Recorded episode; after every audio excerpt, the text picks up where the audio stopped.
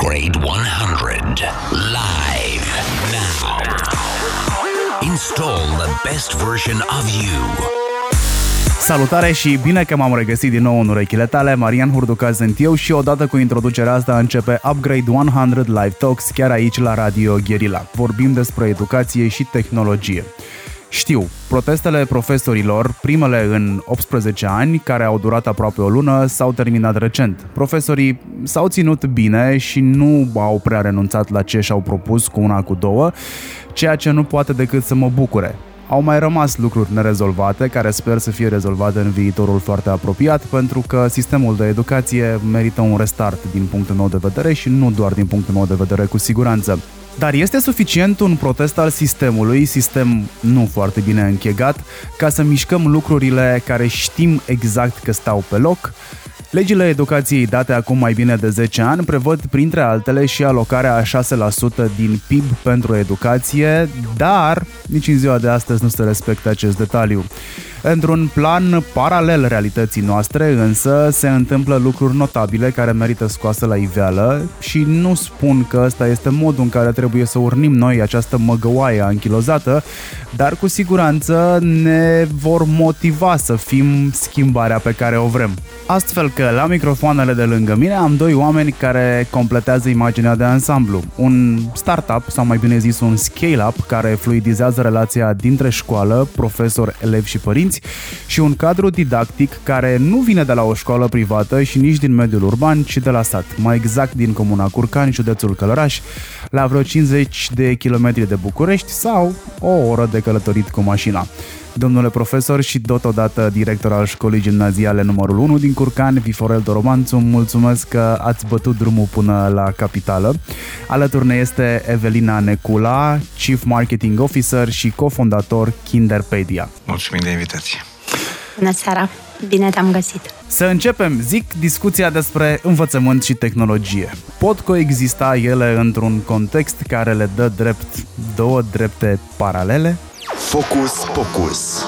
Drop it like it's hot. Say what? Bun, declar emisiunea începută de acum. Evelina, de ce există un produs precum uh, Kinderpedia și de ce există el în mai toate discursurile din ultimul an, fie că vorbim despre tehnologie, fie că vorbim despre educație. La prima vedere pare că ați exploatat o slăbiciune a sistemului ar mai fi existat Kinderpedia dacă sistemul ar fi fost fără cusur? Marian, să știi că viziunea noastră despre Kinderpedia și existența ei este ancorată mai mult în viitorul educației decât în prezent și în trecut. Kinderpedia există ca să ajute școlile și grădinițele să lucreze mai ușor și să comunice mai eficient iar noi am pornit la drum cu viziunea de a-i aduce pe profesori, elevi și părinți într-o colaborare dinamică, sprijinită de tehnologie, o colaborare în care ei să își împărtășească perspectivele și să ajungă să aducă valoare în beneficiul uh, copiilor, pentru că s-a demonstrat că din acest parteneriat școală-familie se nasc nu doar rezultate academice mai bune, ci un uh, mai bun rezultat și un mai bun succes al viitorilor membri ai societății pe parcursul vieții lor. Astfel că noi am construit un uh, sistem care uh, își propune, cu ajutorul unei uh, soluții digitale web și a aplicațiilor mobile, să acopere cinci categorii mari de nevoi în educație. Pe de o parte, managementul școlarității, componenta de catalog electronic, care poate că este familiară tuturor deja pentru că s-a discutat foarte mult despre ea, managementul activității de la clasă, progresul elevului, comunicarea cu familia și managementul financiar al școlilor și grădinițelor. Ok, deci ar fi existat și dacă mm, sistemul de învățământ din România ar fi fost uh, fără probleme, fără cusur. Mă rog, pe de altă parte, nu cred că există sistem de educație undeva în lumea asta unde să nu există probleme și unde să nu existe profesori care cred că se poate mai mult și mai bine. Viforel, ești totodată directorul anului 2022 pentru inovare din partea Asociației uh, pentru Valori în Educație. Ce înseamnă titlul ăsta și cam BD? Ce te recomandă? Da, nu o să spun acum familia și talentul, dar ne mai gândim la varianta asta. Uh, în primul rând a însemnat o recunoaștere a unui mediu din afara învățământului, ceea ce pentru mine a fost foarte important. și a însemnat mai mult decât o recunoaștere care ar fi putut să vină din uh, sistemul de învățământ. Faptul pentru care noi, uh, că până la urmă eu am depus o aplicație, dar am uh, inclus acolo toate gândurile pe care le-am avut noi în școală, noi ce am făcut? Am creat o nouă arhitectură curriculară prin această pilotare pe care o facem și pentru care am primit acest premiu pentru inovare, faptul că am redefinit cumva toate materiile, că am refăcut toate programele pentru niște discipline, ne-a făcut să credem că nu mai are sens să mai pierdem vremea să ne uităm, să așteptăm să pice cine știe ce minune de sus și curajul până la urmă de a face aceste modificări ne-a recomandat pe noi ca școală și sperăm să nu ne oprim aici.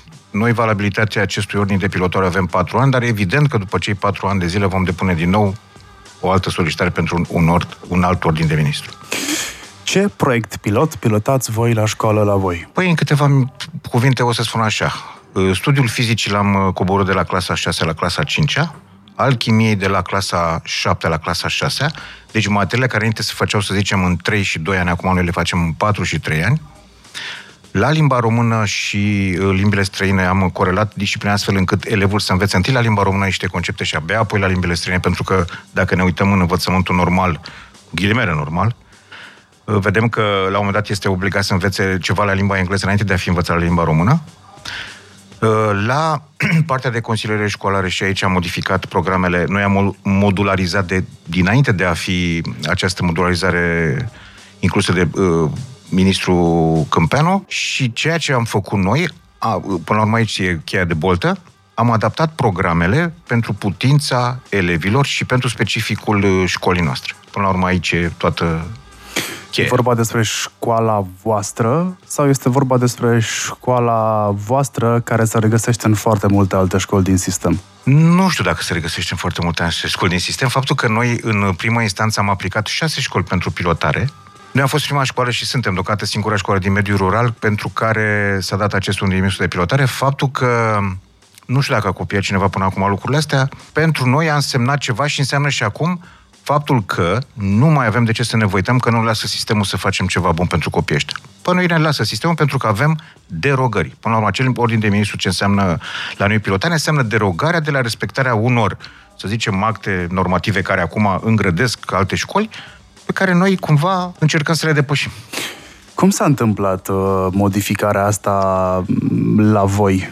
Ai venit tu și ai zis, băi, de astăzi facem așa, ați făcut-o democratic, ai luat uh, din fiecare concept câte puțin. Da, am făcut-o democratic pornind de la o idee. Am zis că trebuie să facem ceva. Discuțiile au început la unui cam prin 2018. Și discuțiile au început uh, împreună cu Marian Staș, care e, să zicem, tata și mama pilotării în învățământul românesc. Sper să nu se supere că îi spun așa, dar uh, discuțiile astea au constat în uh, întâlniri pe care le-am făcut în cadrul cancelariei, la care, evident, n-am dat adeverințe, n-am spus că facem cine știe simpozion să participe lumea, deci, evident, toată lumea a venit să discutăm concret niște eventuale soluții. Doi ani au uh, stat la uh, începutul acestei discuții și faptul că, la un moment dat, și părinții și elevii, la finalul discuției, au fost de acord că e cazul să începem această pilotare, am făcut o solicitare către minister, o solicitare scrisă în care am spus că dorim acest lucru și ne-am dus cu toate programele modificate. E, aici am avut parte de un lucru foarte interesant din partea ministerului. Să zicem așa, negociatorul șef din partea echipei ministerului a fost Radu Sechei. La ora era secretar de stat. E, uh, când au văzut multitudinea de programe, de ce uh, dorim noi să facem, au zis ok, hai să ne gândim la o soluție mult mai simplă și aici Radu Chisechile a avut extraordinară idee să spună ce vă îngrădește pe voi, de ce derogări aveți nevoie ca să vă continuați visul. Și am obținut o listă de derogări de la toate chestiunile legate de constrângerile astea legislative și așa a pornit discuția. Focus Pocus. Drop it like it's hot. Say what?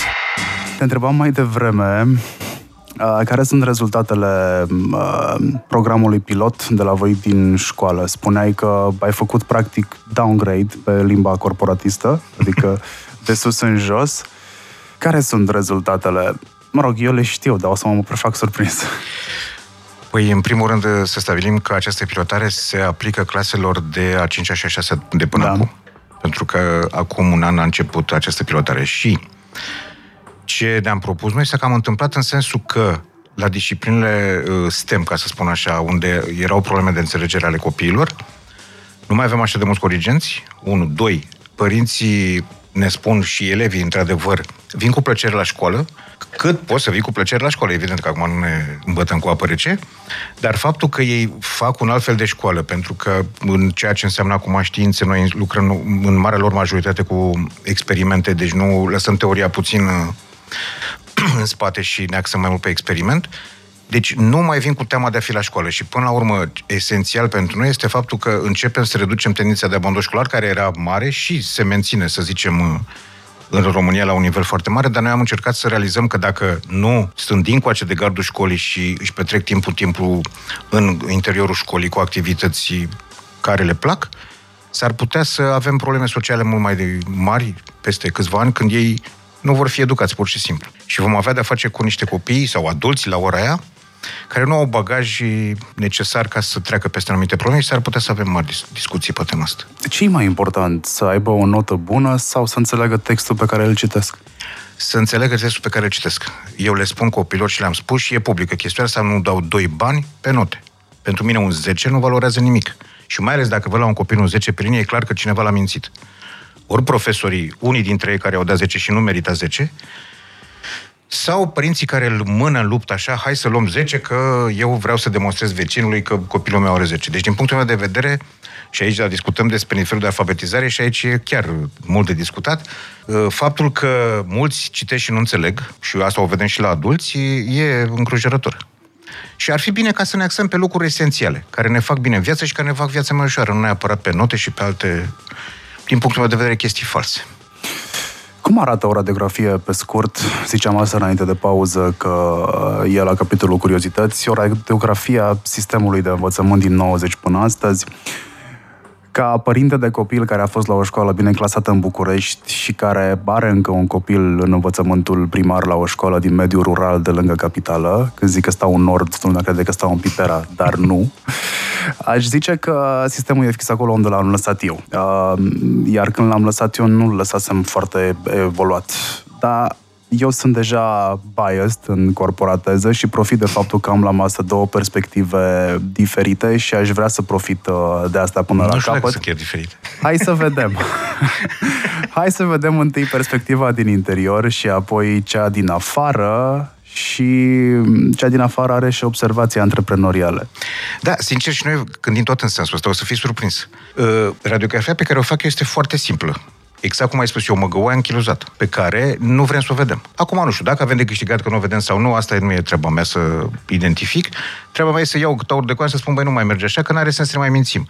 Faptul că o mare parte din uh, ceea ce se face în școală acum, într-adevăr, nu s-a schimbat de 30 de ani, sunt programe schimbate, cică. Și când zic aici se cică, acest cică, an. Se schimbă în fiecare an câte Exact. Ceva. Mm, hai Dar să e zicem. ca în Caragiale. Da, dacă stilul de predare a profesorului nu se schimbă, degeaba schimb program. Și eu am remarcat stilul de predare pe care le-am trăit și eu acum 30 de ani să zicem. Și deci, din punctul ăsta de vedere, pot să pun cea mai tare programă pe care a avut-o și Bill Gates când era la Harvard, înainte să se lase de facultate.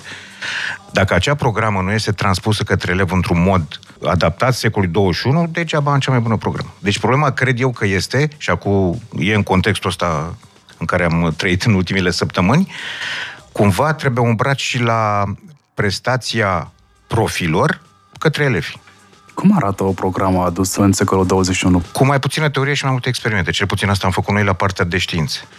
Și am uh, gândit cumva ca orice oră să se poată deplasa în desfășurare acasă. Și am gândit experiment cu coz zero. Ce am găsit noi? Ce înseamnă pentru un experiment cu coz zero? Păi hai să folosim niște substanțe pe care le am și acasă în bucătărie, să continui experimentul pe care am făcut la școală și să înțeleg ce se întâmplă acolo. Pentru că, uite, punesc de la o chestiune. Uh, s-a topit zahărul în ceai. Păi de ce? Păi da, dar nu se topește. Aici e problema că se dizolvă. Că, cum lumea vine de acasă cu un bagaj, hai să spunem, semi-științific. Și le explicăm, băi, una e topirea, asta, alta este uh, solidificarea și toate procesele astea fizice dar pe care el săracul nu le știe, le vede așa undeva în cine știe ce laborator. E, dacă îi le demonstrezi că le poate face acasă, în ceaiul lui, când bea dimineața, lucrurile devin foarte simple din punctul de vedere. Ce mai, uh, unde am mai avut noi de câștigat? Am mai, am mai avut, într-adevăr, o, o zonă adaptată secolului 21. După pandemie, evident, n-am stat prea mult pe gândul, nici în timpul pandemiei noi am continuat online. Am uh, folosiți, am, am început să folosim în prima, în prima instanță catalogul electronic și apoi toată platforma Kinderpedia. De ce aduc discuția în zona asta? Pentru că acea platformă a devenit o bancă de date pentru elevii care sunt incluși în toată această platformă, pentru că toate temele lor, toate experimentele pe care noi le, le dăm sau toate materialele pe care ele și le pun acolo, pot fi accesate de toți elevii. Deci nu mai am nevoie acum să mă gândesc și am observat o altă chestiune. Dacă eu mă duc cu, ca profesor cu un, să zicem, un material și un alt tip de material este făcut de elevi, elevul se va duce prima dată la cel făcut de colegii lui, nu la cel făcut de mine. Și acolo, în această bancă de date, cum o numim noi Kinderpedia, acolo găsim tot. Deci e accesibil elevului de clasa, bine, încă nu avem noi care au terminat clasa 8 și au, fost, au folosit Kinderpedia, dar acum cei de-a 5 de acum pot folosi ce au pus cei de anul trecut. Și asta e o chestie extraordinară. La un click distanță. Evelina, cum vezi tu școala? Perspectiva mea este apropiată de a lui uh, Viforel și poate chiar un pic mai optimistă, pentru că, din fericire, uh, la noi vin uh, directori precum el și vin echipe de profesori care au curiozitatea de a face lucrurile altfel. Dar ne uităm în jur și vedem și de ce nu este peste tot la fel. Și vedem multă inerție, așa cum ați menționat amândoi, și vedem și foarte multă teamă. Cred că acesta este elefantul din cameră despre care e bine să vorbim. Uh, educația și personalul din educație încă se teme de tehnologie și până când nu o să învingem această legendă neagră, cum că vor veni roboții peste noi și că vor lua uh, pâinea de la gura profesorilor, Uh, nu, nu o să putem să facem un pas semnificativ mai departe. Vom rămâne în această categorie, pentru că tot ai folosit corporateza, am să mă prevalez și eu de ea, de early adopters, de uh, inovatori, de oameni curajoși, de pionieri și vom face greu pașii către, către marea majoritate, unde trebuie să ajungem dacă vrem să obținem impact. Tehnologia este în ADN-ul educației deja. Nu, nu avem cum și Viforel a ilustrat mult mai bine decât aș putea face eu vreodată ce înseamnă personalizarea, ce înseamnă limbajul digital pentru nativii digitali de astăzi. Așa că noi ce putem să facem și ce facem împreună și de aceea suntem și aici în dialog cu tine, este să arătăm cât de simplu putem să ne dăm mâna și să, să facem o transformare împreună. Înțeleg de la voi că profesorii au și ei nevoie de experimentare le oferă cineva timpul necesar, materialul necesar prin care să experimenteze tehnologia, știu că de la o vârstă încolo, după ce treci de 30 de ani, e cam greu să-ți mai vină experimentarea dacă n-ai o curiozitate nativă. Dar dacă o faci pentru job, pentru slujbă, fie ca să mai primești niște bani în plus la salariu, fie ca să rămâi uh, activ și uh, nu știu, în atenția colegilor până la urmă, sau să rămâi în modernitate, atunci te-a pus să experimentezi. Îți faci și tu un cont pe ChatGPT pentru că e gratuit și experimentezi, vezi ce înseamnă asta uh, nu știu, ai foarte multe instrumente la dispoziție care sunt gratuite, trebuie doar să vrei să faci asta. Însă, sunt convins că lipsa timpului nici măcar nu vine la pachet cu lipsa priorității. Uh, la mine, de cele mai multe ori și mm, la cei pe care îi văd în jur, lipsa timpului înseamnă că nu e o prioritate. Dar știu cât are de muncă un profesor și cred că nu-i vorba despre priorități aici. Păi uite, aici o să duc discuția că ai fost surprins când am spus că s-ar putea să nu avem prea mari diferențe de opinie și eu gândesc școala și din punct de vedere antreprenorial. Faptul că în școală, până la ora asta am adus în jur de 500.000 de euro prin proiecte scrise de noi, nu date de minister, pe ochi frumoși, nu date de primărie, că sunt uh, de o anumită culoare politică, n-am nicio culoare politică. Deci, din punctul ăsta de vedere, cumva tehnologia sau resursele au ajuns la profi. Profii de doar să pună mâna pe ele. Ce înseamnă chestiunea asta? Păi exact cum a zis Evelina, dacă eu nu le dau impresia sau măcar să vadă cu ochii lor că este simplu să utilizeze și ai adus discuția de timp. Păi tehnologia le reduce timpul ăsta. Îți trebuie timp ca să te apuci să înveți tehnologia. A, da, dar înveți e... repede. Așa. Dacă ne uităm la un copil de clasa 3 în cât timp îi explică unui prof cum să utilizeze ceva, o să fii surprins că avem mari surprize la timpul pe care îl petrece copilul explicându-i profului. Și din punctul ăsta de vedere, proful ia puțin. Ideea este să aibă acces la resurse și în momentul ăsta, eu nu mă gândesc că resursa trebuie să vină de la Ministerul Educației. Ok, el a deschis o cutie frumoasă pe care scrie PNRR partea de educație, doar școlile trebuie să ducă să-și ia de acolo fiecare. Și resursa va ajunge la prof și cu timpul necesar. Și dacă profii vor înțelege că folosind tehnologia vor avea mai mult timp pentru ei și pentru copiilor proprii, nu pentru cei de la școală, s-ar putea să le convină chestiunea asta. E doar de o chestiune de, nu știu, să-și se apuce prima dată și or să vadă că lucrurile sunt foarte bune, foarte bine pentru ei. Câtă rezistență se opune din sistem? Că... Mare. Și de ce se opune rezistența? Pentru că din punctul meu de vedere e alimentată. Nu știu din ce zone, evident și politică, și sindicală, și din multe zone, dar este o inerție pe care eu nu... Uh, știi care e ideea? Gândește-te că ai început bine. Sunt o școală de la țară la 50 de km de București. Faptul că e aproape de București nu e un avantaj, că nu, nu avem prof din București. cu totul și cu tot o altă lume când ai părăsit uh, plăcuța de a ieși din oraș. Ei, dacă vii la noi în școală, s-ar putea să nu-ți dai seama că ești la Curcani. Și chiar te invit oricând vreți, când nu e nicio problemă pentru nimeni. Faptul că ei au... Uh, când am discu- purtat discuția despre pilotare, evident că au fost și păreri. Hai să vedem dacă nu e mai bine să mai stăm puțin, să vedem că poate vedem, poate face inspectoratul, poate face ministerul. Ne-am hotărât să nu mai așteptăm. Deci, uh, inerția există în prima instanță. Dacă reușești să depășești acea masă critică cumva și să-i arunci în aer cu ghilimele de rigoare, evident, lucrurile... Deci am prof care nu credeam la ora asta că... Și uite, o să dau un exemplu. Și nu o să-i dau vârsta. Am o profă de chimie, aproape de vârsta pensionării. Nu există o oră la care să nu folosească tabla interactivă. Uh, orice platformă, avem abonamente, că suntem într-o proiect PNR și am putut să ne cumpărăm toate lucrurile astea. Deci are acces la tot. Deci nu există o oră la care să nu folosească tehnologia. Aproape de pensie. Voi ați putut bugeta abonamentele astea da. din bugetul școlii? Nu, din bugetul PNR să câștigă de noi. Avem 155.000 de euro pentru programul național de, uh, cum îi spune, reducerea abandonului școlar. Mm-hmm. Ok. Poate să-l, aprob, să-l accede orice școală care e în risc de abandon școlar. Păi și câți directori au venit la tine să te întrebe ce ai făcut? Ce minune ai făcut? trei, dar nu am făcut minuni. Mi se, pare, mi se par normale lucrurile astea. Eu știu că vorbim despre normalitate în momentul ăsta. De ați că nu avem păreri diferite aici. A, da, Uite, e același, e același sentiment pe care l-am avut uh, săptămâna trecută la IQ Digital Summit la Cluj, unde au fost uh, ai văzut, a fost domnul, uh, domnul primar din Ciugud.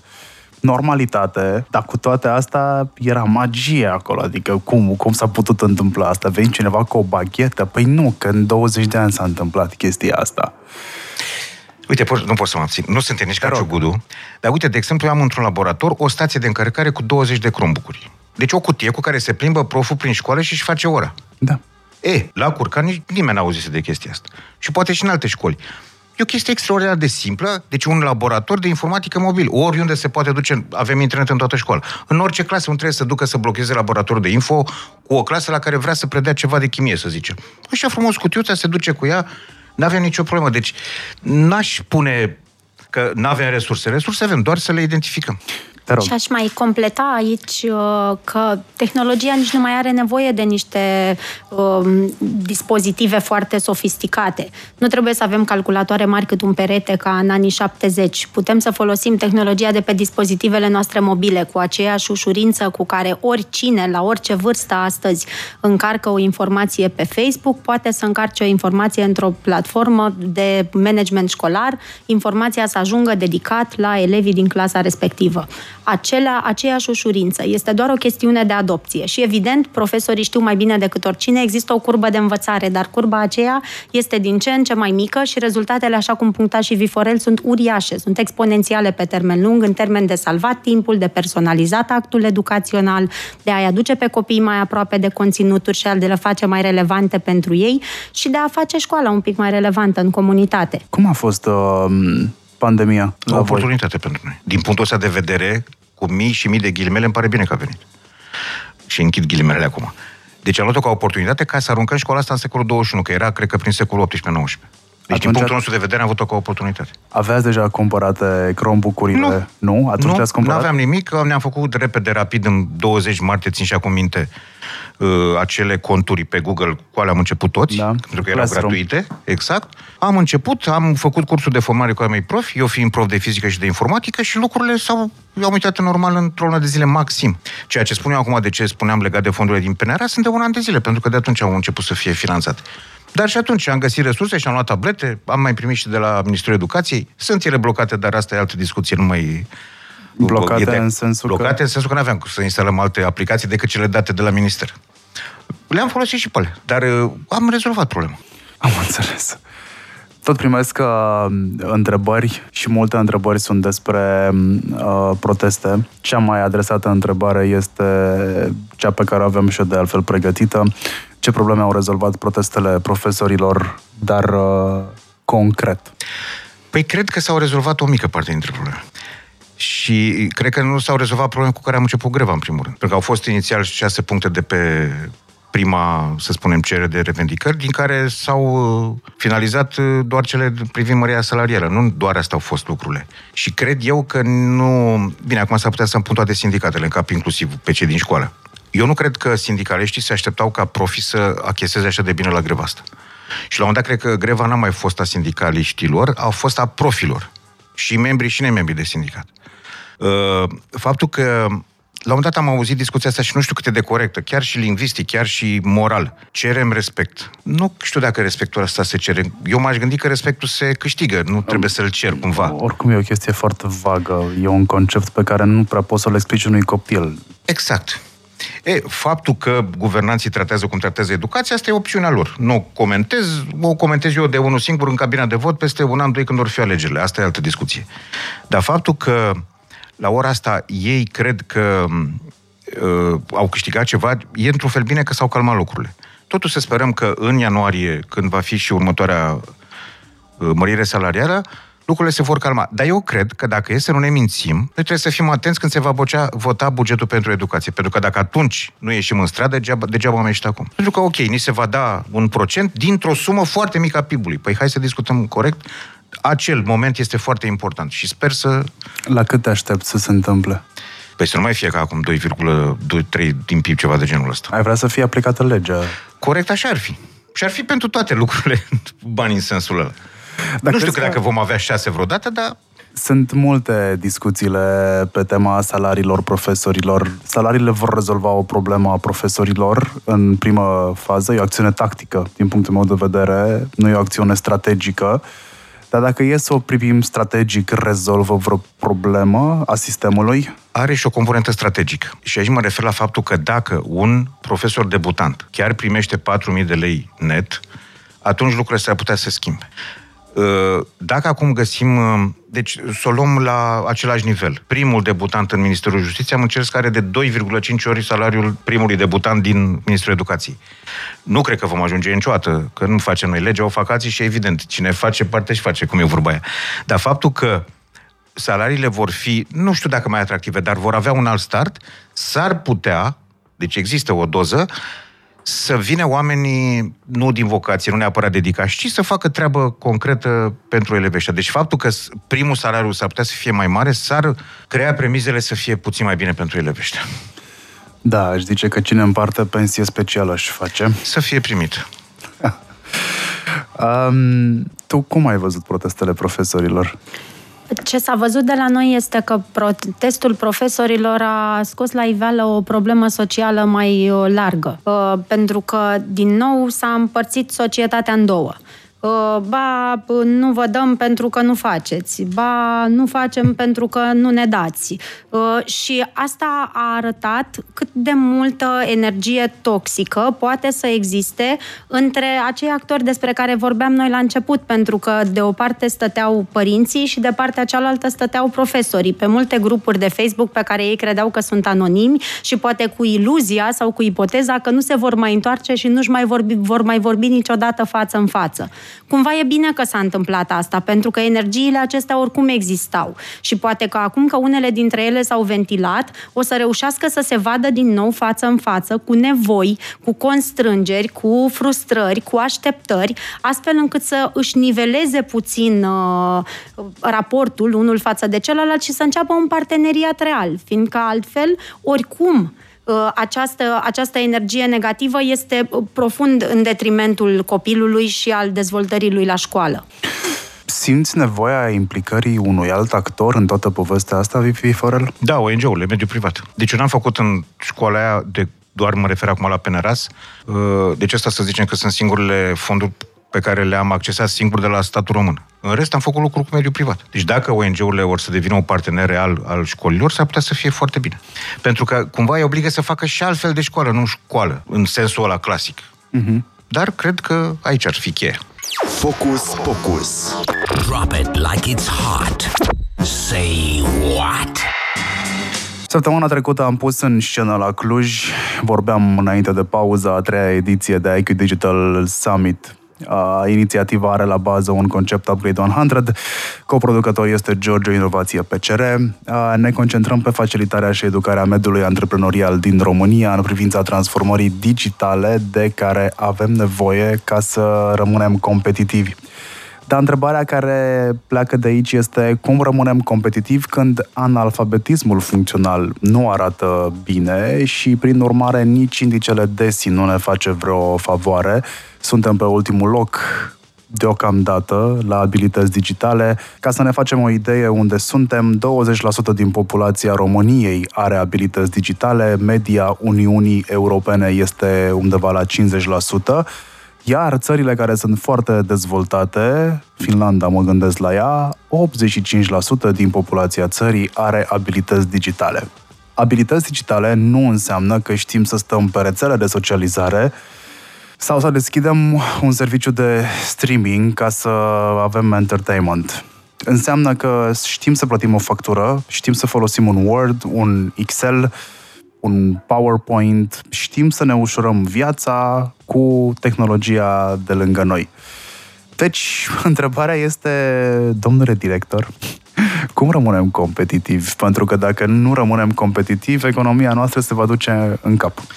Foarte simplu, începem de mici. Acum câteva cred că o lună sau două a avut loc uh, lansarea raportului pe literație digitală făcut de cei de la Briola care am participat și acolo am avut ocazia să stau de vorbă cu domnul secretar de stat Cristescu de la Ministrul Educației. Uh-huh. Și am spus, ok, facem uh, informatică și TIC, acea denumire a discipline care începe de la clasa 5-a, dar noi simțim nevoia să o facem de la clasele primare, de începând de la pregătitoare până sus. Deci ne-am putea, ne ne-am putea pregăti dacă coborâm studiul acestor discipline la învățământul primar. Asta ar fi una dintre probleme. A doua problemă. Uh, dacă învățăm pe copiii ăștia să stea, și când zic să stea pe telefon sau pe calculator, să stea într-un mod util, nu neapărat că dacă îl vedem cu telefonul în mână, neapărat stau pe Facebook. Bun, stau și acolo, dar dacă eu ca prof sau ca părinte pot să-l îndrum către altceva, va lăsa și Facebook-ul. Uh, nu ne-a venit uh, mănușă folosirea uh, catalogului electronic. De ce? Noi stăm, trăim într-o comunitate în care peste 60%, dintre, 60% dintre copiii au ambii părinți plecați și vreo 30% au doar un părinte plecat. E, faptul că uh, au folosit catalogul electronic de la Kinderpedia și fiind în Spania, Italia, Franța, nu contează în ce țară, au văzut că acel copil are o absență la disciplina X în data D sau a luat o notă mică, relația între el și familia a fost extrem de apropiată. Dar noi ce înseamnă chestiunea asta? A însemnat chestiunea că a doua oră când s-a întâlnit cu respectiva profesoră care i-a dat, să zicem, notă mică, deja a existat un feedback pe care l-a simțit profesora pentru că a vorbit cu tata, cine știe cum l-a motivat sau nu l-a motivat și lucrurile au devenit puțin mai serioase. Ă, la ora asta, ceea ce înseamnă tehnologie, înseamnă spargerea zidurilor școlii. Deci școala nu mai există doar între ziduri, sau cel puțin eu nu mai văd între ziduri, cel puțin la noi la Curca nu mai există ziduri. Uh, discuția se face pe uh, platformă, temele le punem acolo, acolo își pun ei uh, profi corectează tema și își realizează, să zicem, uh, planul de lecție pentru viitoarea oră și știu copiii ce au de făcut, nu mai există acea Știți, doamna profesoră, aș fi vrut să scriu la matematică, dar mi-am uitat caietul acasă și am scris. Nu mai. Acum o postezi, o pui, nu mai există chestiunea asta. A, nota bene, noi nu mai avem caiete la școală. Le-am spus să scrie pe notițe nu avem nicio problemă dacă vin cu telefonul la școală și scriu pe notițe, pentru că pe asta nu uită niciodată acasă. Caietul s-ar putea să-l uite, telefonul nu uită niciodată.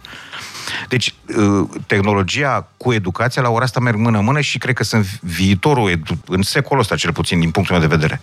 Ok, cei care cred că ne stricăm ochii dacă ne uităm pe o mie și una de, uh, cum le cheamă, dispozitive, da, aceeași discuție exista și când a apărut cartea tipărită acum mii de ani și spunea, doamne, neapărat ne stricăm ochii. Ok. Aș mai face o mică, și aici închei discuția o mică remarcă. Există niște teste tot așa de literație digitală făcute de cei de la Brio, în care dacă folosesc platformele, uh, cum le cheamă, sociale elevii, pot concepe, chiar ei se conceapă ca acel conținut digital. La noi, faptul că mi-au o poză și o azvâr acolo, fără să-i fac absolut nimic, fără să o prelucrez, fără să-i fac nimic, nu, nu e foarte ok. E, în timp, eu cred că uh, poate noi n-am sesizat Dar copiii ăștia deja nu mai aruncă poze goale pe uh, rețelele sociale. Și din punctul meu de vedere e un început. Creează un oarecare conținut digital. Nu mă refer la poze acum, mă refer la chiar la conținut. Mugurii sunt mici, dar uh, s-ar putea să avem surprize peste câțiva ani. Ce date aveți voi din platformă, Evelina? Am să completez un pic perspectiva lui uh, Viforel uh, legat de analfabetismul funcțional și abandonul școlar, pentru că, într-adevăr, avem uh, semnale, avem și date statistice, dar avem foarte multe feedback-uri și semnale calitative cu privire la ce se întâmplă cu tehnologia și cu o platformă și o aplicație mobilă atunci când sunt folosite și la școală și acasă. Pe de o parte, este întoarsă puțin clasa, în sensul în care, așa cum povestea Viforel înainte, conținutul conținuturile sunt împărtășite cu elevii înainte de oră, astfel încât ei să poată să le exploreze, să le personalizeze conform cu interesele și curiozitățile lor. Uh, apoi, uh, experiența activității de la școală se prelungește acasă, unde ei pot să continue dialogul cu familia și mai mult decât atât să aducă subiecte care altfel sunt destul de abstracte în concret. Să vadă cum funcționează anumite teorii matematice, geometrice sau uh, fenomene fizice și chimice, așa cum uh, vorbeam înainte, chiar la ei în casă sau în, uh, sau în curte. Și legat de abandonul școlar, aici are Viforel niște date excelente și am să-l rog să le completeze el ulterior. Am văzut că tehnologia ajută foarte mult prin faptul că sprijină tranzițiile. Atunci când ai istoricul unui copil într-o platformă, un profesor primește de la celălalt, practic, un briefing complet, primește uh, un bagaj, un portofoliu întreg cu punctele tari, dar și cu punctele slabe ale elevului respectiv, ca să știe cum să-l sprijine. Și de asemenea, poate, familia poate primi acele semnale de alarmă care a, sunt foarte evidente uneori, dar dacă sunt captive într-un catalog fizic, ele nu ajung decât la final de an, poate cu semnalul de corigență. Dar altfel, cu ajutorul tehnologiei, un părinte poate să știe deja din primul modul sau al doilea modul al unui an școlar că al lui copil are probleme de prezență la școală sau că are probleme de participare și că asta se transpune și în niște rezultate școlare care nu sunt bune. Aici abia poate că notele au un rol, pentru că atunci când ele semnalează o problemă, pot veni în contrapartidă și cu, și cu o soluție. Deci putem avea mai puțini alfabeți funcționali, analfabeți funcționali și putem să avem o rată a abandonului școlar mult mai mică dacă aducem tehnologia în sprijinul educației și conectăm pe actorii care trebuie să le fie fie rețea de suport uh, copiilor noștri. Viforel, spune tu, te rog, care sunt cifrele din școala voastră cu privire la reducerea abandonului școlar? Păi, uh, chestiunea adusă în discuție și de cei de la AVE, faptul că am ajuns de la 40% de ințe de abandon la 10%, pentru noi e un lucru bun. Și continuăm să o scadem. Evident, nu putem să eradicăm abandonul, pentru că asta este. Nu, nu nici nu ne propune lucrul ăsta. Unii abandonează ca să devină, uite, Bill Gates. Da, doamne, da, da, mulți, da, într-adevăr, dar ei nu știu că a abandonat de la Harvard, totuși. E o mică diferență aici. Una e să abandonezi de la Curcan și să abandonezi de la Harvard. Da, da, am auzit că la Curcan, am auzit că la Curcan la voi era un fel de Sorbona. Da, se spunea mica Sorbona la un moment dat, pentru că mulți profi erau din București acolo uh, repartizați, pentru că era aproape, mm-hmm. semnaveta se făcea cu trenul și din cauza asta exista, a existat această legendă, ca să spun așa. Ne-am luat cu vorba, dar n-aș vrea să minimizez uh, cei 10% de la 40%. Te rog, explică-ne. Deci, în ce a costat chestiunea asta? Una, am făcut uh, programele pe, uh, să spunem, putința lor. Doi, am adus tehnologia ca aliat între noi și ei, pentru că dacă noi o să eliminăm tehnologia, e clar că ne facem dușmani și noi nu vrem lucrul ăsta. Deci la noi se intră cu telefon în școală, nu se e nicio problemă, n-am apărut pe nicăieri sau dacă am fi apărut, poate n-am apărut unde trebuie, nu e nicio problemă din punctul ăsta de vedere, deci nu s-a pus problema la noi vreodată să nu îi lăsăm cu telefon în școală. Ba din contră. Știu că trebuie să vină cu telefonul, pentru că acolo au notițele. Doi, uh, apropierea asta a chiar și a... a chiar vreau să discutăm astăzi. A, veniți mulți elevi, domnule, vreau să-mi semnez și eu carnetul, că m-am dus cu el pe tren și era gol. Și îi nu notele în carnet pentru că le au un telefon și a zis uh, mecanicul ăsta, controlul de la tren, că am furat carnetul de undeva. Și am arătat pe telefon, domne, uite unde sunt notele mele aici. Păi ăla a rămas surprins, i-a crezut, nu i-a crezut. Și mă gândeam, deci la o chestie extrem de mică, mă gândeam câte decalaje sunt de recuperat, ca să intrăm și noi într-o normalitate a secolului ăsta, nu o să mai stăm... Ia arătăm, tată, să văd eu diploma de hârtie, să văd eu frumos ce note ai.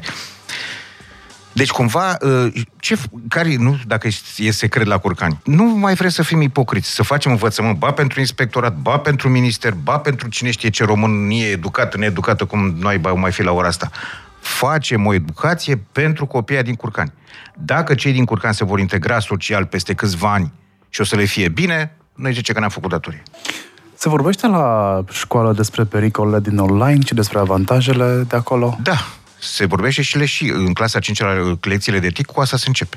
Și cu exemple clare. Avem colaborări și cu poliția și ei vin să facă și prezentări la noi, că avem în unde să le facem, asta n-ar fi o problemă. Deci se discută lucrul ăsta. N-am avut până acum de a face cu așa ceva, încă n-am fost atacați și mă refer aici la elevi, dar uh, se discută de chestia asta. Câți ani ne-a făcut uh, pandemia să batem pasul pe loc? Să mai batem pasul pe loc? Păi nu știu dacă ne-a făcut. Pe noi ne-a făcut să facem câțiva pași înainte. voi v-a făcut rezilienți. Uh, v-a făcut antifragili, că se discuta în IQ Digital Summit la Cluj și despre asta. Dar pentru restul a, te referi la faptul că nu s-a mai făcut școală în vechiul stil sau în sensul da, ăsta? Da, nu s-a mai făcut școală, punct. Da, sunt de acord cu tine în proporție de 70%. E ok. De ce? Pentru că la 25 nu trebuie să mai facem școală și cum era odată. Deci, din punctul ăsta de vedere, aici, aici intervine diferența aia în care nu sunt de acord. Cred că drama știi unde o să apară? Peste 6-7 ani, când cei care atunci erau clasa pregătitoare, clasa 1, hai să zicem și a doua, au fost în online. Dar, o să te enervez, am cumpărat pe banii școlii tablete grafice, în care proful scria în online, pe o tabletă grafică, făcea litera A, litera B.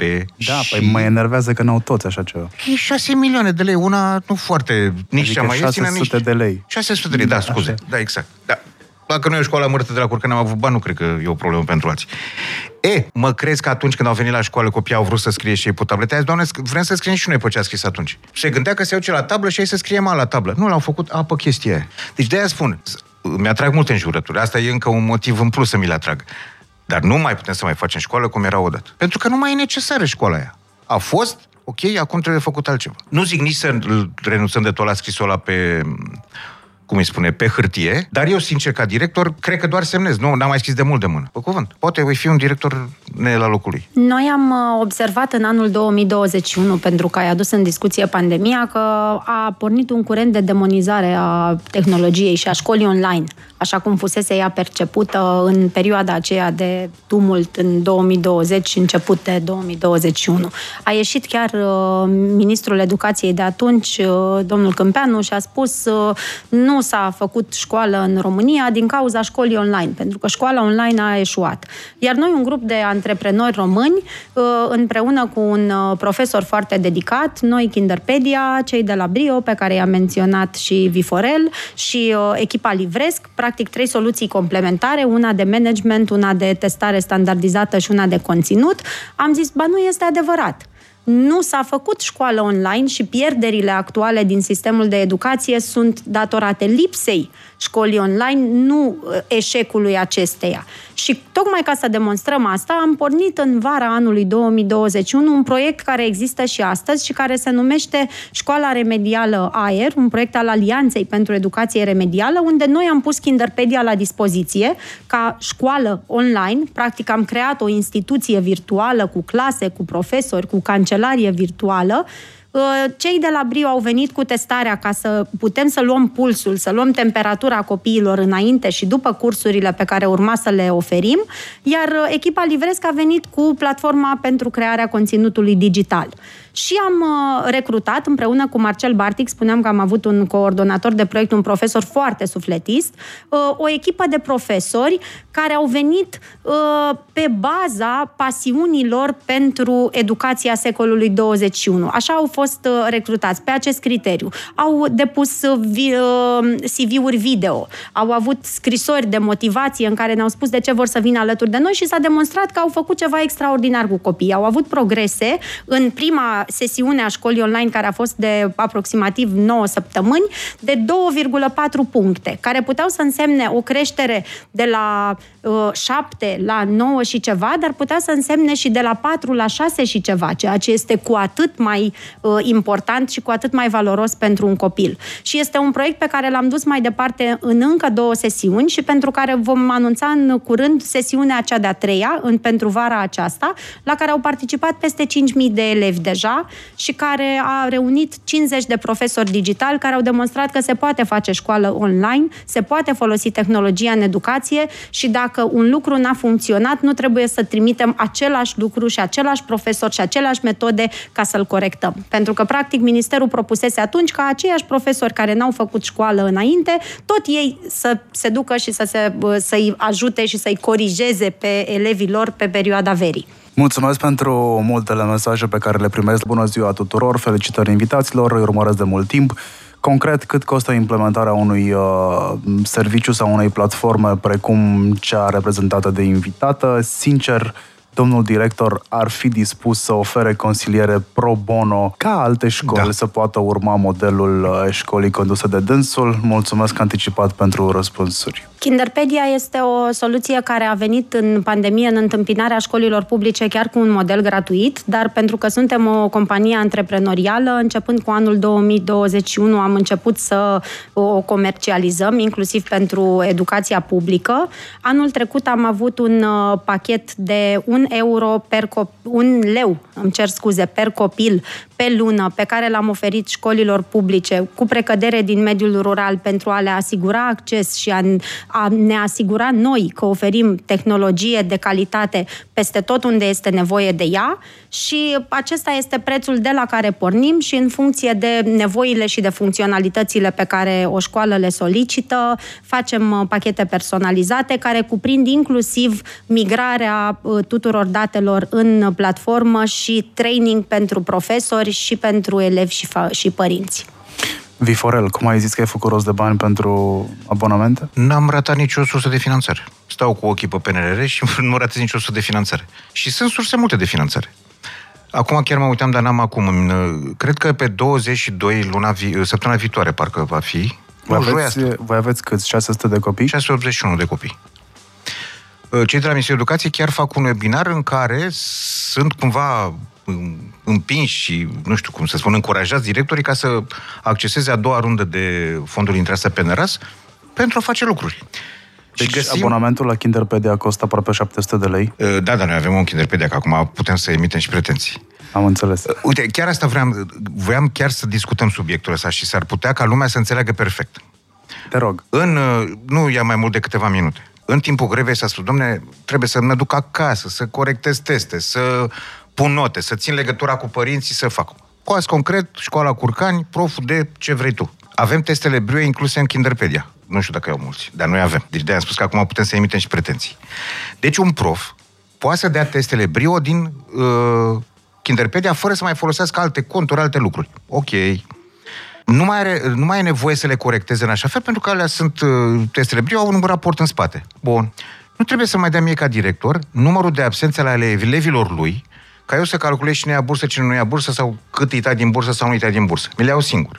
Nu mai trebuie să se gândească cum corectează celelalte teme. Hai să spunem, a dat testele uh, astea brio, ok. Dar poate să dea și alte teste. Să zicem că dă, nu știu ce, o problemă de creație, de creativitate și acolo trebuie să o corecteze. Foarte simplu, ia mouse-ul în mână, deci ce am spus eu până acum durează maxim o țigară și o cafea bună, cred că o oră jumate, maxim. Păi să adăugăm o oră jumate la orele alea de muncă. Păi ce înseamnă tehnologia? Că umple programul profesorului sau nu-l umple? Pe mie nu mi-l umple și îmi rămâne mie proful Dorobanțu să stau cu copilul meu personal acasă, să stau de vorbă și cu școala am terminat extrem de și extrem de corect și extrem de nu știu cum să mă exprim așa, ne contestabil. Că am discutat de tot ce am spus acum, greu mm-hmm. intervine omul să spună, hai să ne gândim, poate îi dau un 5. Nu, nene, ai făcut testul ăla de un anumit punctaj, pe ăla l-ai luat. Cine nu mă crede, îi invit, curcani, dau locația când doresc, vin acolo și văd că nu mint o secundă. Ok. Stai să mă uit prin mesaje că am fost absorbit de peisaj. Ce te faci când profesorii nu sunt obligați să folosească platforma? Păi nu sunt obligați, dar pot fi încurajați. Că nu eu, eu am obligat, dar pot, i-am încurajat, pentru că le-am arătat avantajele. Și la un moment dat, acum hai să fim realiști. trebuie să se adapteze. Nu ești în stare să adaptezi, există o foaie albă care se poate umple cu un cuvânt de misie, dacă chiar nu mai poți, și lași locul unui care se poate adapta. Uh, îmi spune cineva că școala gimnazială numărul 1 din Curcani are toate modulele 27. Da, s-a povestit despre chestia asta mai devreme. Școala online un eșec total. Aș vrea niște explicații. Am văzut de multe ori în uh, mesaje asta. Știu, e senzația pe care o au majoritatea, dar nu cred că a fost chiar un eșec total. Dacă profii au predat exact cum predau la table, da, într-adevăr a fost un eșec. Era aberant să predai. Eu pot să spun din proprie experiență că asta am văzut în mare parte. Atunci, într-adevăr, profii au greșit și trebuie să recunoaștem lucrul ăsta. Păi da, deci da. cu atâtea resurse online, să nu pui tu un film în care să vadă o bătălie, nu știu, de la, apar, n-am, podul înalt, mi-a venit acum aminte, și să povestești și să dictezi de pe carte, mi se pare o aberație. Deci, din, dacă îi puneam un link, copilul ăla cred că nu spunea că școala online a fost un eșec. Focus Pocus. Drop it like it's hot. Say what? Am primit și un răspuns despre de ce e școala online un eșec total, copiii pot copia, asta e cea mai des prezentată opinie, pot copia în liniște și nu sunt concentrați la nimic. Și n-aș zice că copiii, n-aș zice că toate testele sunt făcute în așa fel încât să poți copia. După cum zicea și Evelina în pauză, dacă îi dai un eseu, e cam greu să copieze. Nu, nu, nu poate să-l facă cu inteligența artificială, pentru că în faza de acum, cu inteligența artificială disponibilă maselor, îți dai seama și fără să ai cel mai iscusit instrument care să își dea seama dacă este sau nu este generat de inteligență artificială. Dar apropo de asta, pentru că suntem în prin proces de transformare radicală, aș zice, a societăților, avem tehnologie blockchain, avem inteligență artificială, astea sunt aici și nu le mai poți evita. Școlile noastre, în contextul ăsta, încă au laboratoarele de TIC, de tehnologie a informației și comunicării, închise cu cheia. Uh, slujbele copiilor noștri nu vor mai avea nimic de a face cu ceea ce avem astăzi, nici măcar nu știm ce o să urmeze. Exact. O să se schimbe lucrurile radical. Joburi vor dispărea, joburi vor uh, apărea și majoritatea joburilor care vor apărea vor fi pe bază de inteligență artificială și dacă nu știi să folosești asta, o să fie destul de complicat. Uh, Uh, întrebarea este de cine depinde să avem o Românie actualizată la prezent, dar care nu cred că exagerez când zic că abia iese din faza de revoluție uh, agrară. Așa Sau altfel spus, cum instalăm cel mai nou sistem de operare al unei țări când hardware-ul e destul de învechit, absent sau nepotrivit pentru că necesarul tehnic a fost întocmit uh, greșit. Bine, pe răspunsul care vine acum instalăm Linux-ul, că măcar e open source și măcar contribuim cu, toțile, cu toți la ele. Dar acum, da, e un, foarte fain spus. Răspunde sau? Răspunde tu primul, Florel. Păi mă gândesc că depinde și de părinți și de profi în egală măsură, mă gândesc. Că elevii sunt ca un burete de absorbă ce le putem da noi, doar să știm ce le dăm. Dacă părinții sunt atenți la ce se întâmplă acasă, profii sunt atenți la ce se întâmplă la școală, lucrurile sunt cam rezolvate din punctul ăsta de vedere. Și este clar că noi nu știm pentru ce uh, meserii, că tot aduce discuția asta, nu știm pentru ce meserii uh, îi pregătim. De exemplu, am înțeles că anul trecut în martie, sau anul ăsta în martie, a fost inclusă în nomenclatura meserilor tehnician printare 3D. Da. Foarte fain. Noi am câștigat un proiect pe chestiunea asta. Și știu foarte Și ne-a luat mulți... o imprimată 3D. Foarte tare. La școală. Foarte știu fain. foarte mulți oameni care caută tehnicieni de imprimare 3D Exact. și nu găsesc. E o meserie de viitor, e clar asta. Da. Și se pot găsi soluții. Doar să vrem. Și cum folosesc copiii imprimanta 3D? De prima dată am găsit softuri de proiectare gratuite, că încă nu ne-am... uh, că În PNRAS încă nu ne-am gândit dacă sunt elegibile cheltuielile pe schema asta, dar mă gândesc. Dar oricum sunt destul de bune și ale pe care le avem și uh, am început prin chestiuni extrem de mici, uh, să zicem brelocuri sau chestiuni de genul ăsta, până noi ne gândim să facem și un laborator de robotică. E, și atunci, într-adevăr, vom putea să creăm acele componente ale unui roboțel cu acea imprimantă 3D. Am înțeles. Evelina, vrei să zici ceva? Voiam să spun că dacă tot vorbim de meseriile viitorului sau ale prezentului mai degrabă, uh, am fost recent la o conferință la Brașov, tot pe tema inovației și a inteligenței artificiale, unde aduceau deja în discuție meseria de inginer de prompturi.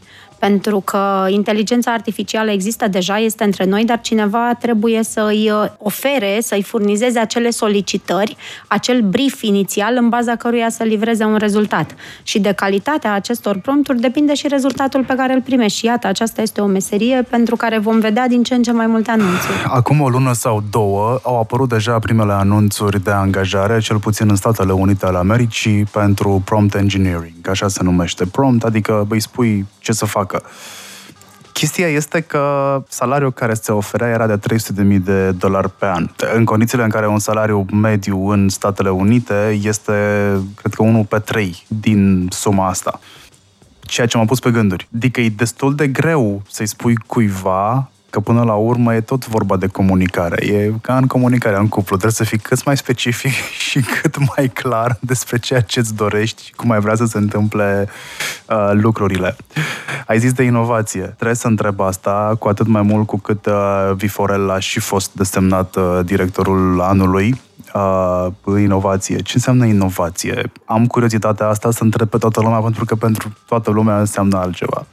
Păi pentru ce am fost noi, noi, că continui să spun că noi am fost premiați, nu eu. Da. Pentru ce a fost premiată școala a fost că am adus o nouă. Din punctul nostru de vedere nu e așa o mare noutate. Lucrurile astea cred că se fac în alte părți de ani de zile. Dar noi am spus că trebuie, conceptul ăsta de a aduce școala în, nu pe placul copilor, că s-ar putea să sune așa puțin uh, puerilă discuția, dar nu e deloc. Am adus școala într-o zonă în care elevii se simt confortabili. E, asta a fost o inovație din punctul celor de la AVE de vedere și faptul că am și măsurat cumva lucrul ăsta, pentru că ei când evaluează toate aplicațiile astea se gândesc la niște uh, date foarte certe și concrete, nu pe discuții degeaba așa. Când noi am stabilit clar că numărul de corigenți la disciplinele astea STEM, și acum mi-aduc aminte de discuția pe care am avut cu Evelina la o conferință săptămâna trecută, nici prin care nu mi-a trecut că eu, eu am, sunt tata două fete. Fetele, când primesc cadouri, chiar discutam subiectul ăsta, când primesc cadouri, până în șapte ani, sunt în zona de storytelling. Hai să luăm pe iepuraș și vorbește cu vulpița și ce fac ei. Pă când băieții, tot în zona de până în șapte ani, primesc Lego, primesc uh, alte chestiuni în care partea asta de STEM e mult mai prezentă. Și mă gândeam, băi, de, de mici, cumva pe copii ăștia direcționăm într-un fel care s-ar putea să nu fie chiar corect pentru ei. Dar noi o facem poate din neștiință și mă gândeam că, într-adevăr, lucrurile cam așa se petrec. E, e greu la școală când vine, ei iau, uh, să zicem, legătura cu știința în clasa a treia. E, atunci lucrurile încep să devină cumva serioase și e greu atunci să scoți o fată din zona asta nu mă interesează pe mine fizică, chimie, biologie, că nu sunt de mine. Asta este eticheta pe care o pun. E, și viața ne demonstrează că cumva, și culmea, note, fetele au note mai mari la disciplinele STEM decât băieții. Sunt chestiuni pe care tot așa le-am... Și cum îți explici asta? Păi sunt mult mai conștiincios. Cel puțin așa Și asta e un clișeu. Posibil, e posibil să fie clișeu. Așa este. Uh, pentru noi, uh, la Kinderpedia, inovație este să aducem în uh, slujba educației astăzi viitorul. Așa, așa în, și este ceva ce noi facem întotdeauna în bucle. Nu este ceva ce se întâmplă sub formă de heirup, este un proces.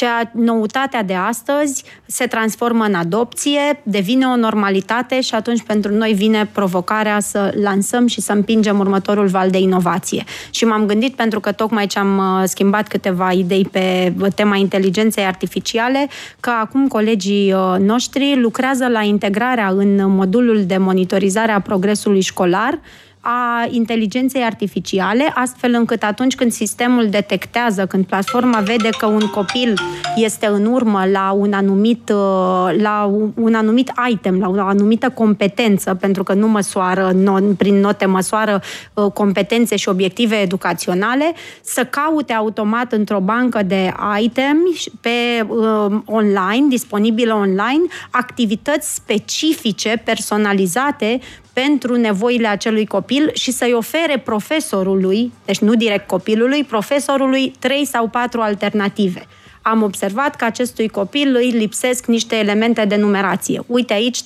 activități specifice Și vârstei pe care le poți face cu el. pentru a face chestia asta. Și deodată are timp pentru personalizare și pentru discuții care probabil că o să echilibreze socioemoțional copilul și o să-l scoată din starea de înghețare, de teamă, de frică de, și o să-i îndepărteze complexele și o să-i dea curajul să facă acele exerciții și să-și atingă obiectivele educaționale. Întrebare primită de la ascultători. Cât timp efectiv salvează o platformă de genul ăsta digitală care face legătura 8 între... ore, parcă, ceva de genul ăsta. Deci, pe zi sunt... Pe a făcut un calcul. Deci, cred că un minim 3-4 ore, minim. Și când mă refer minim, mă refer de când pleacă proful de acasă până pune capul pe pernă. În a corecta toate testele, în a-și face planurile pentru lecția viitoare.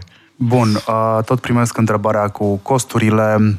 Uh, bun, deci voi aveți, ați zis că este cost de un leu pentru, catalogul, pentru catalogul electronic, uh, dar după cum mi se spunea mai devreme că la Curcani uh, există și niște module adăugate, voi aveți toate cele 27 de module, un pachet conține 12-13 module și costă cam 5 lei și pachetul full cu onboarding și uh, suport permanent este puțin mai scump. Care e prețul mediu? 5 lei este un preț mediu pentru educația publică, iar costul nostru pentru educația privată, și spun asta pentru că foarte mulți dintre utilizatorii care au venit alături de noi încă de acum 6 ani sunt școli private, este de 3 euro per copil pe lună. Este un uh, pachet care cuprinde toate acele 5 categorii de funcționalități la care am făcut eu referire inițial. Managementul școlarității, managementul activității de la clasă cu catalog electronic, electronic, uh, monitorizarea progresului, la care se adaugă și acest nou feature de AI despre care vorbeam, comunicarea cu familia și managementul financiar al instituțiilor uh, private, care implică emiterea automată a facturilor și plata prin Stripe a lor direct prin aplicația mobilă. Ok, deci folosiți Stripe. Printre altele. Avem mai multe gateway. Mai am plată. mesaje, le dau citire că ne și apropiem de final. Bună seara! Așa au predat școala în online, mult spus predat, o spun cu mare regret, mai ales că după reluarea școlii în format fizic nu am văzut uh, dorința reală de a adapta școala nevoilor reale, de a utiliza tehnologia în favoarea tuturor, elevi, profesori, părinți. Sincer, nu am speranță că voi vedea aceste progrese, observ cu stupoare aceeași mentalitate de acum 30 de ani, Vă felicit pentru curaj, pentru pasiune. Pentru mine este ireal ceea ce faceți. Mulțumim. O secundă pot să mai adaug ceva, că mi-a venit în cap inovația. Da, da. Noi am depus hârtia la minister că vrem să fim școală pilot pe 1 martie 2019 sau 2021. Până pe 15 martie, cei de la Kinderpedia ne-au sunat. Băi băieți, am văzut că vreți să faceți ceva nemai văzut. Nu vreți să fim parteneri în începutul ăsta? E, și un an de zile, un an jumate chiar. Am avut uh, uh, platforma gratuită, bine, nu cu toate modelele, că la ore nici nu aveam nevoie de ele, pentru că habar n-aveam să o utilizăm, dar faptul că am învățat pe ea ne-a făcut prima, să fim prima școală din județ în primul an de pilotare al catalogului electronic. N-a mai fost nimeni, că nu s-a mai hazardat nimeni să se arunce așa cu capul înainte, dar noi, având experiența asta, am putut să profităm de ea și, până la urmă, ce înseamnă inovație? Înseamnă și puțin curaj așa să apuci lucrurile... Să experimentezi. Exact, exact. Cum pot folosi profesorii inteligența artificială? Păi aș putea să spun acum să-și facă și testele, cred eu. Și sunt convins că o folosesc așa, chiar dacă unii nu recunosc. Spun okay. Sigur. Cred că cel mai interesant este să o folosească la clasă împreună cu elevii. Exact și în felul acesta împușcăm doi iepuri dintr-o dată, pentru că odată își simplifică și orele și și le fac mai interactive, a doua oară le și dau elevilor un model de adopție a tehnologiei, care e mai degrabă unul bazat pe curaj decât pe inerție și pe teamă. Uh, ce pot să facă este să verifice diverse date, pentru că este uh, cunoscut în momentul de față că AI-ul mai și inventează și atunci folosirea lui pentru fact-checking sau verificarea AI-ului prin alte mijloace este foarte interesantă. Poate fi folosit pentru a genera diverse proiecte pe care să le dea elevilor. Există în momentul de față inclusiv tooluri dedicate specific uh, profesorilor care sunt bazate pe ChatGPT și care le dau voie să-și facă planul întreg de lecție. Uh, Teach.ai cred că este numele unuia dintre ele, unde pot să introducă uh, disciplina și nivelul și să solicite un plan de lecție pentru o anumită uh, tematică. Suntem mulțumiți de România educată? Era o întrebare pe care am lăsat-o în aer înainte de pauză. Documentul inițial a fost interesant și e interesant. Ce a ajuns în aplicare puțin dezamăgitor din punctul meu de vedere. Puțin adică, mă sincer, mă așteptam la o lege mult mai curajoasă. Nu pot să spun că legea asta care a ieșit e extrem de curajoasă. Dar, repet, în ea conține un articol 24 care permite pilotare. E, din punctul meu de vedere, asta este cheia întregii legi. Ok, nu-ți convine sistemul, fă ceva pe lângă sistem sau în interiorul sistemului, beneficiind de aplicarea acestui articol 24, care spune că orice școală din România poate, fi de, poate deveni școală pilot. Tu ce faci? Cauți fisuri în legi sau... Da. Am păi de ce? Ca să-mi realizez ceea ce fac la curcan, trebuie să fac și chestia asta și nu că mă luc cu sistemul, dar mă ajut de ce arme de el, nu? Nu le caut în altă parte. Doamne ferește. Uh, și nu e o fisură asta. Dacă e ceva, e, fisură cu ghilimelele de rigoare. Aș fi ca Joey din Friends Air Coat. Cu dacă e ceva cu care am rămas din seara asta când ne apropiem de concluzii, este, ai zis tu în prima parte a emisiunii că gândim școala din punct de vedere antreprenorial. Aia înseamnă că, deși ești supus autorităților locale, care la rândul lor sunt supuse mai departe, totuși ai la îndemână foarte multe instrumente prin care poți să-ți gândești școala ca fiind o, un SRL, mai Dar rămâne... Adică obții profit, asta e clar. Nu vei obține. Dar să aduci bani în ea mi se pare normal, e aceeași gând, tip de gândire. Exact e... la Profitul ăsta are pe foarte bursă încă n-am putut să o arunc pe bursă, dar ne gândim.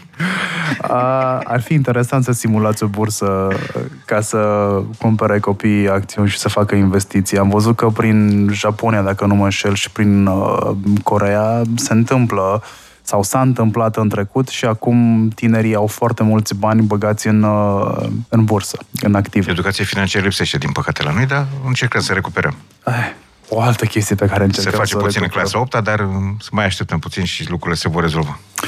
Bun, dacă ar fi să tragem o concluzie pe rând, eu am tras-o pe a mea, școala privită antreprenorial, a să o, a să o iau cu mine și o să o mai dau mai departe. Ce altceva ar mai trebui să reținem după discuția asta, Viforel? Să fie lumea curajos. Director, profesor, să-i mâne în luptă, să le pună, nu știu, pioneze pe scaune directorul, să nu se așeze pe scaun și să ducă să caute fonduri pentru o mie și una de idei. Că există. Este Evelina? incredibil, Viforel mi-a furat discursul Oh, scuze. despre curaj. Nu-i nimic, îți mulțumesc frumos. Asta nu demonstrează decât cât de bine suntem uh, aliniați în credințe. Și eu simt că putem să întâmpinăm, și n-am să spun curaj, am să spun încredere, că era al doilea cuvânt pe care îl aveam în gând, să întâmpinăm cu încredere viitorul.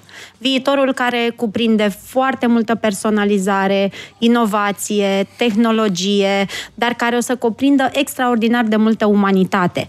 Pentru că dacă ne uităm la care sunt aptitudinile care îi vor face pe oameni angajabili în uh, următoarea etapă a secolului 21, acestea sunt creativitate, imaginație, empatie, curaj, intuiție chiar. Și toate acestea sunt eminamente umane. Și spun asta pentru că ele vor veni și vor fi cultivate tocmai din legătura foarte strânsă a școlii cu comunitatea și cu familia. Și dacă vrem să-i dezvoltăm pe tinerii de astăzi și pe copiii de astăzi din școală ca să fie niște adulți funcționali, echilibrați social și emoțional pentru societatea de mâine, e musai să lucrăm împreună, este musai să le dăm un model sănătos de adopție a tehnologiei, să nu le arătăm teamă, inhibiție, ezitare, pentru că din atitudinea noastră își vor lua și ei lecțiile pentru viitor.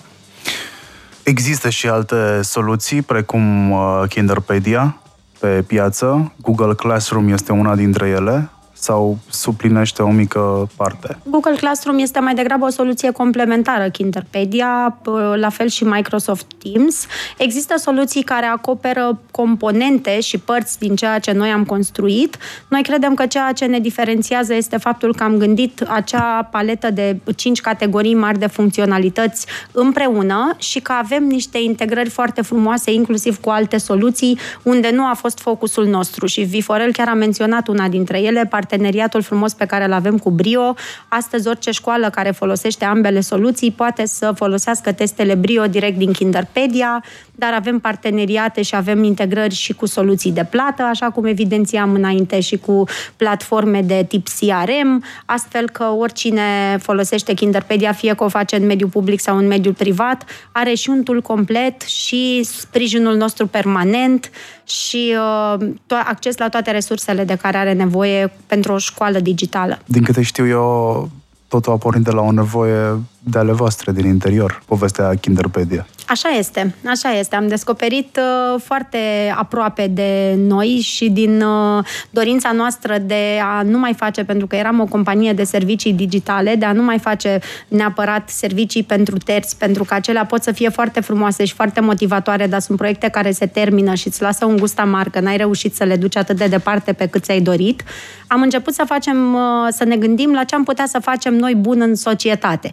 Și atunci ne-am uitat în stânga și în dreapta și am văzut că sunt în jurul nostru profesori și educatori care stau până noaptea târziu ca să trimită informații către părinți și care apoi sunt frustrați pentru că n-au, părinții nu au descărcat niște arhive uriașe de WeTransfer sau pentru că n-au intrat pe SurveyMonkey să le completeze uh, chestionarele sau pentru că nu le-au răspuns mesajului de pe WhatsApp, deși au dat cu SIN și multe alte exemple de genul acesta. Și ne-am dat seama de partea cealaltă că și părinții din ziua de astăzi uh, au toată motivația să-și sprijine copiii. Sunt foarte interesați de ce se întâmplă în școală, în grădiniță mai ales, unde anxietatea de separare este foarte mare, dar nu aveau întotdeauna uh, timpul necesar și nu aveau mijloacele la îndemână ca să se implice. Și când am observat că ceea ce le lipsește este un canal de comunicare și ulterior de colaborare, l-am construit. N-a fost așa de simplu pe modelul Build It and They Will Come, dar au trecut câțiva ani și am construit acea comunitate care să aducă valoarea acestui model și arat, să arate că, într-adevăr, acolo unde există voință, există și putință. Ați fost la un moment dat unul dintre startup-urile românești care au pus România pe hartă. Voi nu sunteți prezenți doar în uh, România, nici măcar doar în Europa. Sunteți până prin America de Sud și nu numai. Ați luat recent și voi un premiu din partea NIS, dacă nu mă înșel, Așa și este. niște finanțări noi. Da, am, uh, am primit în uh, cadrul Galei de Excelență a Industriei IT, organizate de Asociația Națională a Industriei de Software, premiul Software Product of the Year care a evidențiat și a recunoscut uh, atât impactul social, cred că la asta ne-am uitat noi prima dată, cât și expansiunea și uh, superioritatea tehnologică a produsului pe care l-am construit. Vă mulțumesc amândurora pentru prezență. Viforel Dorobanțu, director la școala gimnazială numărul 1 din Curcani, Călăraș. Dacă vreți, puteți merge să faceți o vizită. Oricând. Să vedeți ce se întâmplă pe acolo. M-am uitat pe Google Maps și am văzut că nu e chiar foarte departe. Și secunde poți să mai adaug ceva? Te rog. Un elev de la noi, care a terminat școala gimnazială, s-a dus la liceu. Așa. El fiind utilizator de catalog Kinderpedia. Mai mare mândrie n-am avut când am aflat că acel elev a știut să ajute un profesor de la liceu să folosească Kinderpedia, el având experiența folosirii de un an de zile. Și m-am gândit, ce mai fain decât chestia asta? Da, poate fi angajat pentru exact. onboarding. Deci cei care n-au încredere, de pe bune, cei care n-au încredere în folosirea asta chiar îi chem la curcan concret să vină fizic, dacă nu ne cred pe noi. Bun, vezi că a rămas pe masă că te bagi pro bono. Da, mi se pare că joi Ministerul Educației face un webinar legat de cei de la Peneraz, la care o să am și o prezentare, dar oricând. Caută școala Curcani, punct, uh, școala.curcangmail.com, e mailul școlii și oricând poate să, pot să ne contacteze. Bun, perfect. Eu zic că mi-am atins scopul și că mm, am aflat cum poate fi folosită tehnologia în sistemul de educație din România și că da, există șanse reale să putem instala un nou soft de operare, ultimul dacă se poate, României, care trebuie să rămână competitivă și să devină și mai competitivă și mai atractivă pentru investiții. Putem reduce analfabetismul funcțional, avem aici dovezi concrete și putem reduce inclusiv abandonul școlar și putem, prin programe pilot precum cel de la Curcani, să avem performanțe.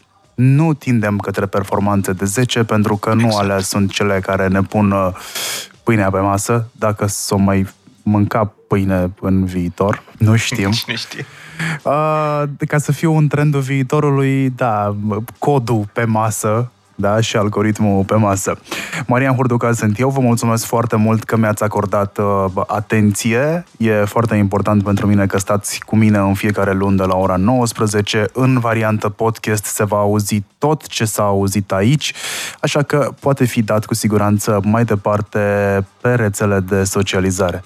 Puteți să ne căutați și acolo pe rețele, suntem și uh, da, mai multe n-am să vă zic decât că ne auzim data viitoare. Bye bye și mulțumesc încă o dată. Upgrade 100. Shutting down the system.